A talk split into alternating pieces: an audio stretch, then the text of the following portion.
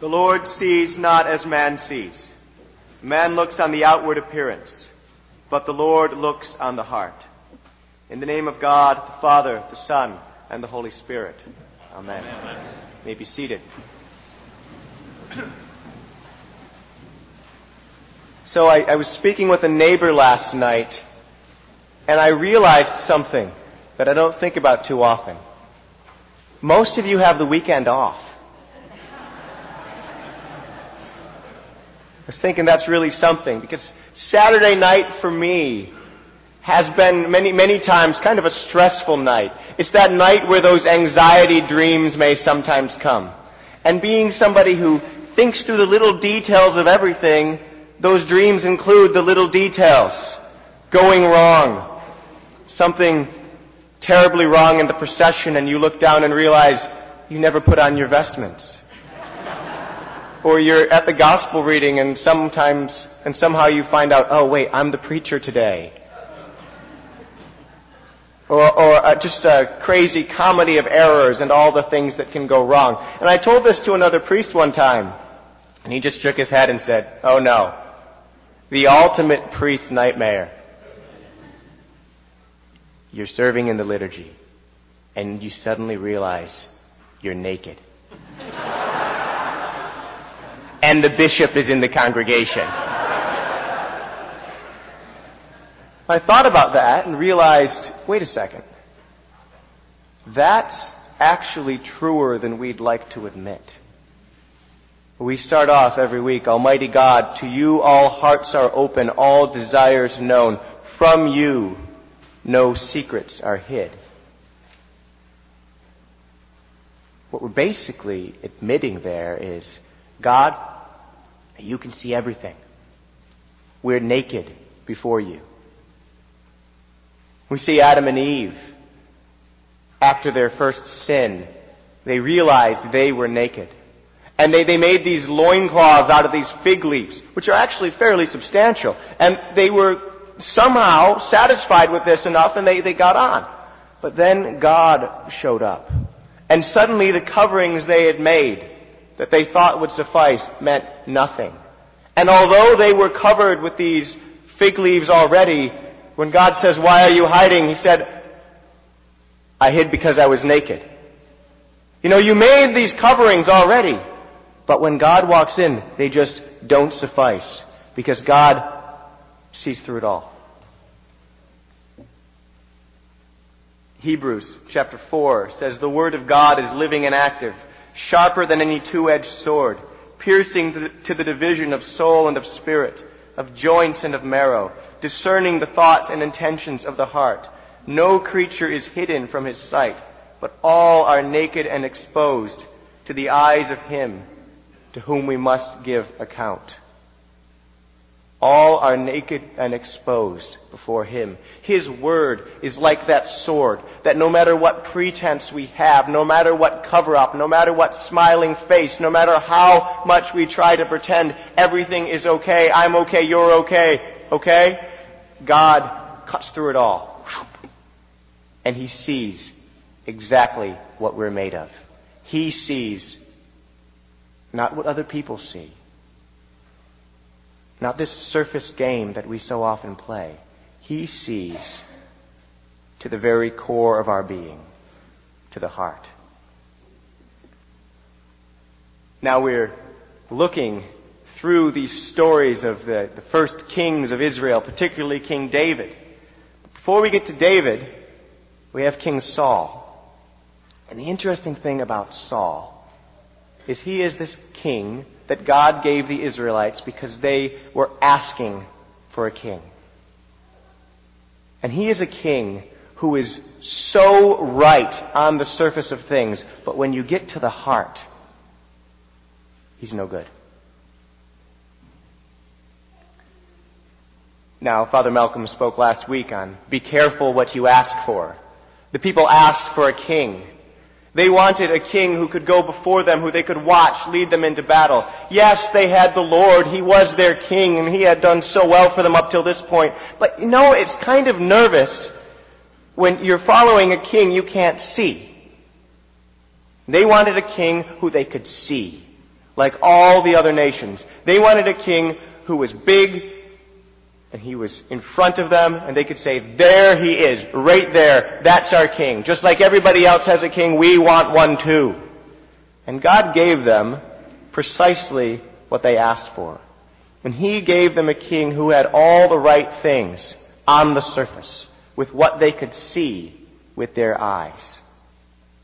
So once this king had finally been selected, Samuel says, go look for him. They find Saul. When he stood among the people, he was taller than any of the people from his shoulders upward. Shoulders about here. Everything else is bonus. That's where he is. Samuel said to the people, Do you see him whom the Lord has chosen? There is none like him among all the people. And all the people shouted, Long live the king!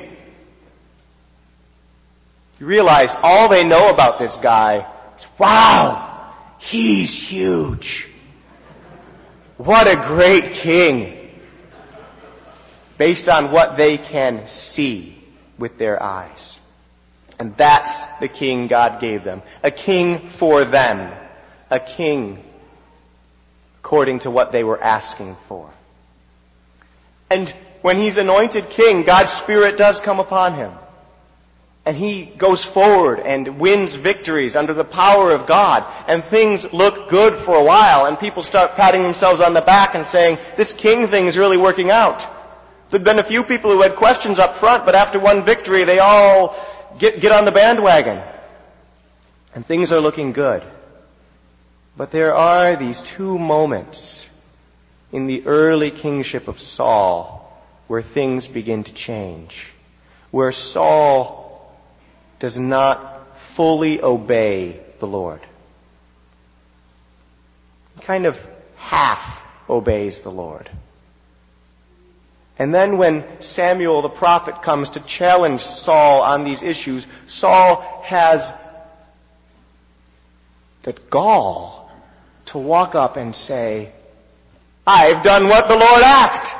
And Samuel says, no you didn't. He says, well yes I did. Well, mostly. Well, it was kind of like guidelines now, wasn't it? But he does not fully follow the Lord. And he doesn't follow the Lord because he is afraid. And Samuel comes through all of the pretense, through Saul's boldly walking up to the prophet and telling him a lie to his face I'm, I've obeyed the Lord, pretending it's all well. Samuel says no. He cuts to the heart. And he reveals this heart that is not true, that is not fully devoted to God.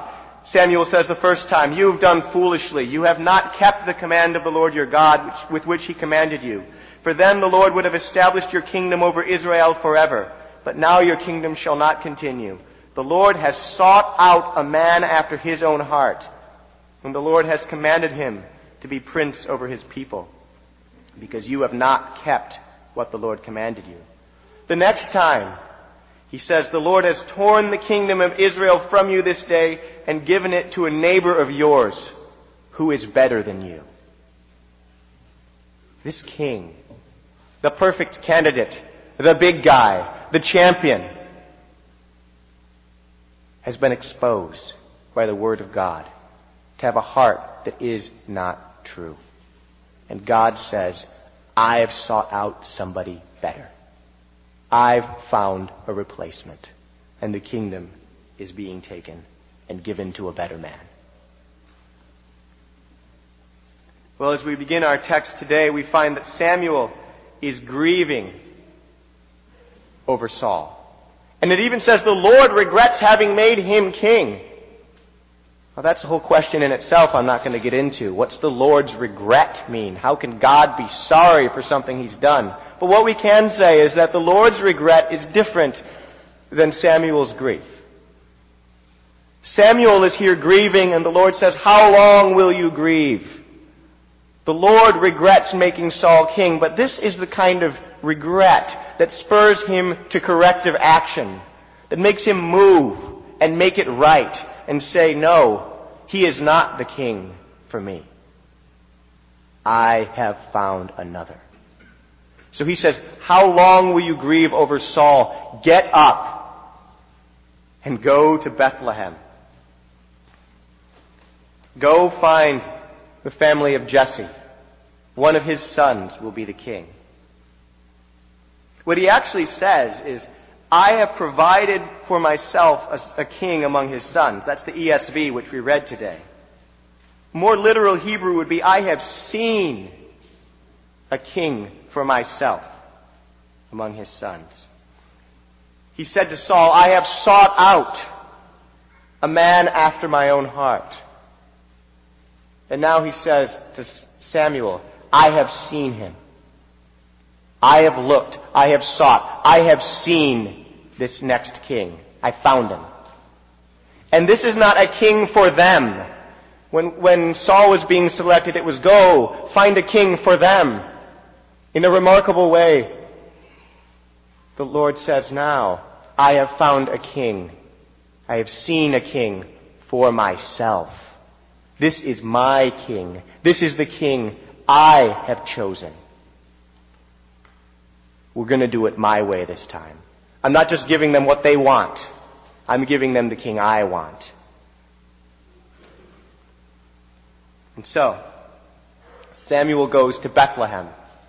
Bethlehem is the city where David grows up, but it's already appeared in the scriptures. Bethlehem is that town where the book of Ruth takes place. In the middle of the time of the judges, a time of great disobedience, dysfunction, we see this one little pocket within the land of Israel where the law is actually being followed. Where justice is actually being done. We saw that story of Ruth and of Boaz. What a blessed breath of fresh air in the midst of the dysfunction of the book of Judges. And out of Ruth and Boaz's family, their descendants, has come Jesse. And it's out of this godly family that God has seen the next king. And when Samuel comes to this town, it's so different than his approach to King Saul. King Saul, in the middle of his disobedience, walking out boldly with a smile on his face and saying, I've done what the Lord commanded, lying to the prophet of God. But now, in this holy town, the elders come with fear and trembling when they see God's prophet. And they ask, Do you come peaceably?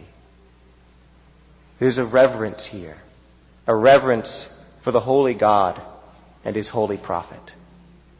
Do you come peaceably? And Samuel says, Yes, peaceably. I come to offer sacrifice. Gather together, consecrate yourselves, prepare yourselves, bring Jesse and his family. So they come. And he looks and sees these seven sons of Jesse. He looks on the oldest, Eliab. He says, Wow, now there's king material for you. Surely the Lord's anointed is standing before him right now. You know the definition of insanity that often gets thrown around? Doing the same thing in the same way and expecting a different result? Samuel himself is falling into it right now. He's looking on this guy. He's saying, Whoa, he's big. What a great looking king. Well, I know why God brought me here. It's for this guy. Nice, God. Well played. and then we get to the heart of the passage. The Lord said to Samuel, Do not look on his appearance or on the height of his stature, because I have rejected him. For the Lord sees not as man sees. Man looks on the outward appearance, but the Lord looks on the heart. No, Samuel, you see him. You're impressed. I am not impressed. I see more than you see. I don't just see the tall guy. I see to the core of who he is. I see his heart. He is not the king I have found. Samuel says, okay, looks at the next. What about him? Nope. Through all seven sons. The Lord hasn't chosen any of these Do you have any more? Well, you know, there is the, the youngest. He's out with the sheep. The son who was overlooked by his father. When the prophet of God came to town, he was left out with the sheep. The youngest. I'm the youngest, I understand. this son, Samuel doesn't see him. He sees Eliab, he sees all the other brothers, but the Lord, even when he's out there, out of the room, even when he's overlooked by his father, the Lord sees him. And the Lord sees not only that he's there, he sees to the core of who he is, and he knows this is the king I see, I choose. So David comes. Rise, anoint him, this is the one. And so in this wonderful sacramental action, Samuel takes a horn of oil and pours it upon the head of David. And as he does so, from that day forward, the Holy Spirit of God rushes down upon him and fills him with power. The Spirit leaves Saul and comes and rests upon David. And the next time the people of Israel are looking for a champion, the next time they're facing an enemy, his name happens to be Goliath, it's not Saul, the big guy, who steps up to save them. It's David. And David dares to fight against that giant because he trusts God with all his heart and fears nothing. And he wins against that giant because God is with him, filling him with power. He is the new king whom God has chosen. David prepares us in this moment for another king who is coming, who would be called the Messiah, the anointed one who would also be empowered by the Spirit of God. He would be despised and rejected by men, crucified, buried, descending into hell, and there, no one thinking a thing of him, God saw him. God saw to the heart and saw the truest heart, more full of love than has ever been seen, with a faithfulness unimaginable. And he drew him out and he lifted him up, and he made him king not only over the people of Israel, but king over the entire creation. The anointed one, the one who God has seen, because God sees all the way through to the deepest, most central part of who we are. Now, this word is in some ways very uncomfortable to us. Because if we ponder it and we think about the fact that God not only saw Saul through and through, saw David through and through, saw Eliab, saw Jesus, we realize the same God sees us. And there's this profoundly uncomfortable kind of naked feeling that we can get. Kind of like in college, there were these charismatics I started running into, and they had this curious tendency of spiritual discernment. And it was like they were looking at me, and they were seeing through my charade, and I hated it. I said, they kind of give me the creeps. Because it's like they can see right through me sometimes. And that's scary. Well, it is because we spend so much time projecting images of ourselves. We go through the agonizing work of getting ourselves ready in the morning, trying to look just right, trying to act like we have it together. We come in here and we have all of our smiling faces. We spend our high school and college and beyond it trying so hard to pad our resumes to make ourselves look to somebody talented and capable. We post pictures and comments on our Facebook wall, trying to give just the image that we want of ourselves and our public face to the world. We spend so much time putting up those images. And it really is difficult for us to imagine that God just takes that sword double edged sword, and cuts right through it to the heart. And we're once again, after all that work, after all that effort, after all that pretense, exposed before the only one whose opinion really matters. All of our attempts to fool other people do not fool God. He sees it all. That is profoundly uncomfortable. And when we're around somebody with any kind of spiritual discernment who does that same kind of thing to us, when we try to say one thing and we know they don't buy it, it's just a small picture of what it is to stand before the all-seeing God. But if we can get over that, and I don't mean forget it, I mean accept it, I mean embrace it, if we can get over it,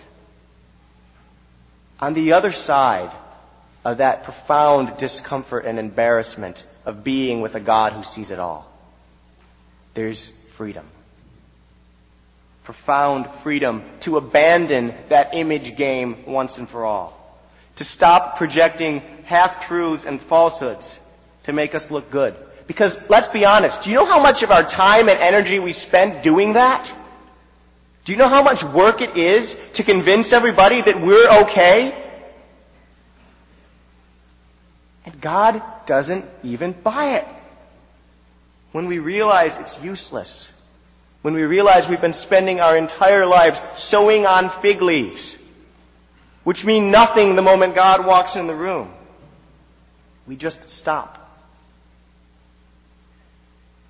And we give it up. We say, fine. I'll drop the pretense. I'll drop the image. I'll stop pretending. And I will focus on that one thing that really matters. A heart that is true. Loving the Lord our God with all our heart, our soul, our mind, our strength. Living faithfully before Him in every moment. Trusting Him with every ounce of our being. If we have all the images in the world, if we project to everybody's outward senses that all is well, we have nothing.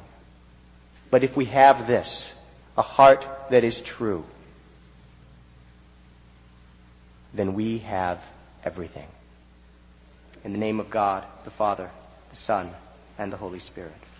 Amen.